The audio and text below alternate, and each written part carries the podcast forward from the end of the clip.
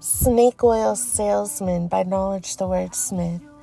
Cities across America held a Quaccination Day. Dr. Eva Snead, they are running a monopoly and they will lie, cheat, and steal to keep it that way. Pol Pot was funded by the CIA, but he looks like a choir boy compared to the antics of the AMA always looking to make a packet.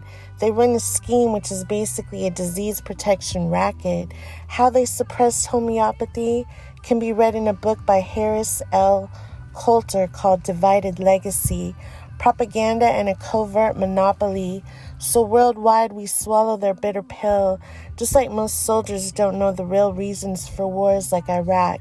Most medical workers have no idea allopathy is run purely for profit and is out to harm and kill.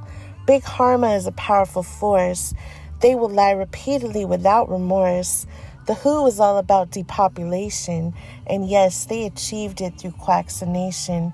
Very few people have realized that the AMA is the meanest monopoly ever organized.